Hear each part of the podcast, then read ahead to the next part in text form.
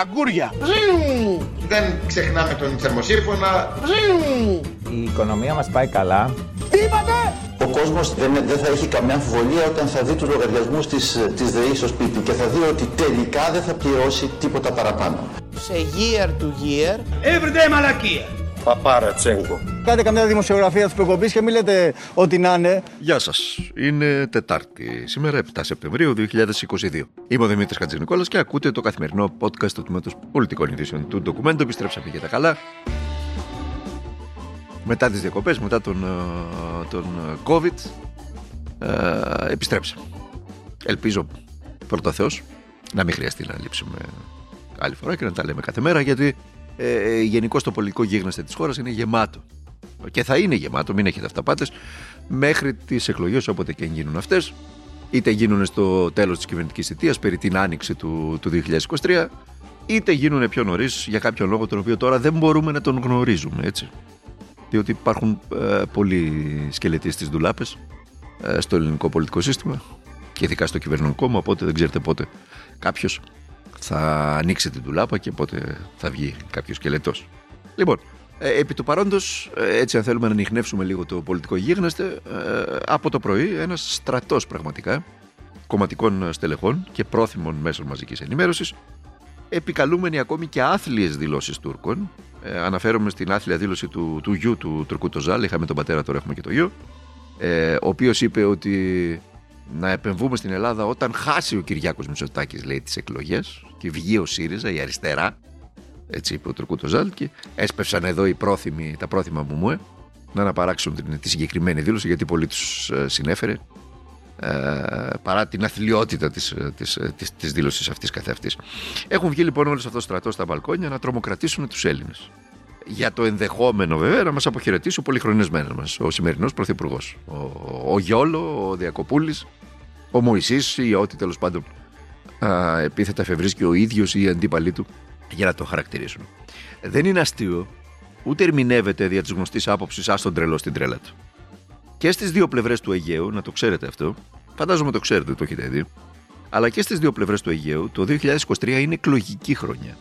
Και στις δύο χώρες οι κυβερνώντες δεν τα πάνε καθόλου καλά. Ειδικά σε επίπεδο καθημερινότητας των πολιτών δεν τα πάνε καθόλου μα καθόλου καλά. Στην Τουρκία εδώ και χρόνια σαρώνει ο πληθωρισμός, δυσκολεύει η ζωή των Τούρκων πολιτών. Στην Ελλάδα ε, το ίδιο ακριβώς συμβαίνει από το 2010 και μετά. Στον ήλιο μοίρα δεν έχουμε δει. Απανοτές είναι σφαλιάρες, η μία μετά την άλλη. Πιέζεται, πιέζεται, πιέζεται, πιέζεται, πιέζεται συνεχώς η κοινωνία. Ε, Χωρίς να παραχθεί κάποιο ουσιαστικό αποτέλεσμα για την ίδια. Παρά μόνο για μια ελίτ που κυβερνά ένα 10% δηλαδή. Όπως συμβαίνει σε όλο τον κόσμο ε, όπου έχει επικρατήσει ο περίφημος καζίνο καπιταλισμός. Και στις δύο λοιπόν πλευρές υπάρχει πρόβλημα απώλειας της εξουσίας. Και στις δύο χώρες, το ξέρετε, ειδικά στην Τουρκία, εμείς έχουμε κάνει βήματα πρόοδου, αλλά τέλος πάντων και εδώ υπάρχουν τέτοια ειδόνια πολιτικά, ειδικά όμως στην Τουρκία, υπάρχει υπερπληθώρα εθνικοκαλπάζοντων ε, πολιτικών, οι οποίοι έχουν φτιάξει καριέρας με την επίκληση αφενός του έθνου, αφετέρου του εξωτερικού εχθρού. Δεν ξέρετε, ξέρετε τη θεωρία αυτή. Και δεν διστάζουν να απολώσουν το κλίμα φτάνοντας στα άκρα προκειμένου να μην απολέσουν την εξουσία. Για παράδειγμα, η Αθήνα δεν ενοχλείται διόλου, δεν μοιάζει να ενοχλείται διόλου, από την ακραία πραγματικά ρητορική του Ερντογάν, που φτάνει στο σημείο να απειλεί ότι θα έρθουν βράδυ, λέει. Κάποτε. Ένα βράδυ θα έρθουν. Υπονοεί προφανώς τα νησιά. Και τις άθλιες αυτές δηλώσεις τις κάνει ένας πρόεδρος μιας χώρας, ο κύριος Ερντογάν, ο οποίος είναι και συνομιλητής στα διεθνή φόρα με τέτοια ρητορική. Αλλά η Αθήνα δεν μοιάζει να ενοχλείται.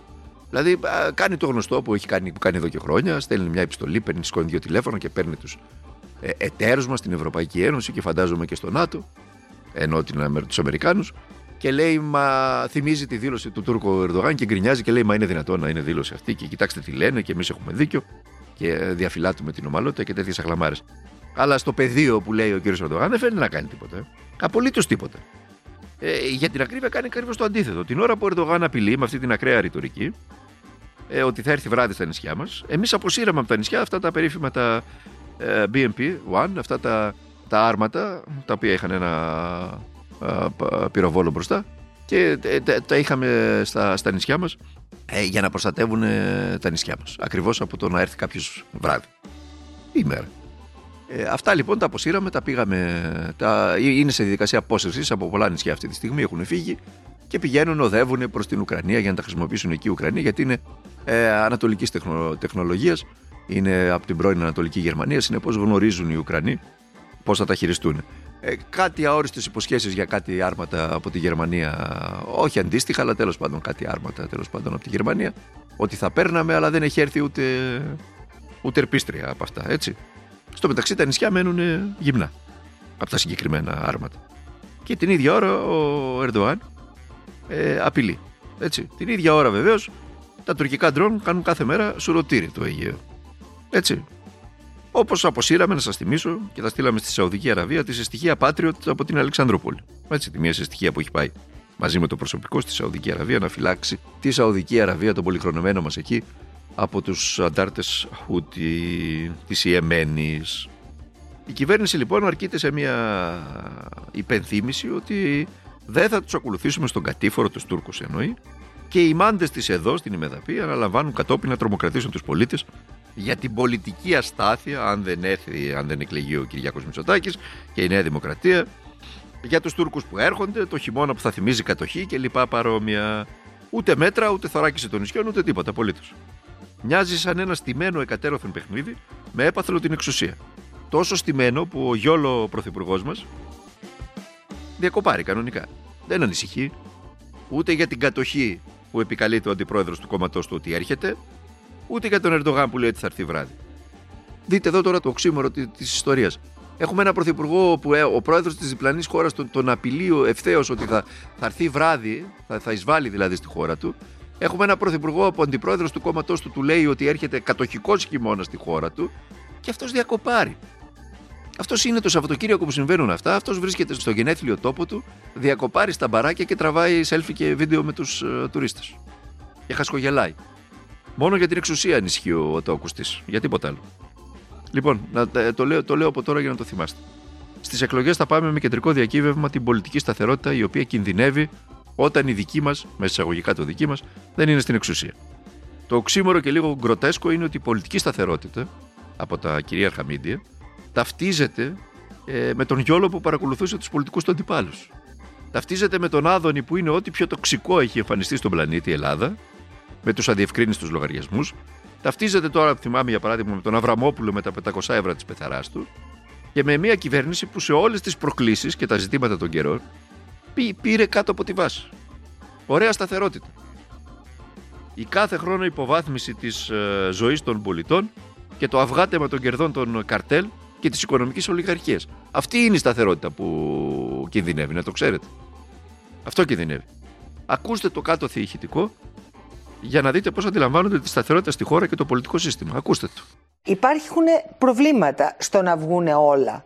Γιατί υπάρχουν προβλήματα στο να βγουν όλα, Διότι αυτός ο οποίος θα τα πει πάει για κακούργημα. Δηλαδή, οι άνθρωποι οι οποίοι έχουν διοικήσει την ΕΕΠ. Εννοείται ότι πρέπει να κρατήσουν κάποια πράγματα απόρριτα. Αυτό εννοείται. Εκ των πραγμάτων. Μάλιστα. Διότι, αν παραβιαστεί το απόρριτο, αυτοί οι άνθρωποι θα πάνε 10 χρόνια φυλακή. Μάλιστα. Και όπως καταλαβαίνετε, δεν βλέπω κανένα να έχει διάθεση να πάει 10 χρόνια φυλακή.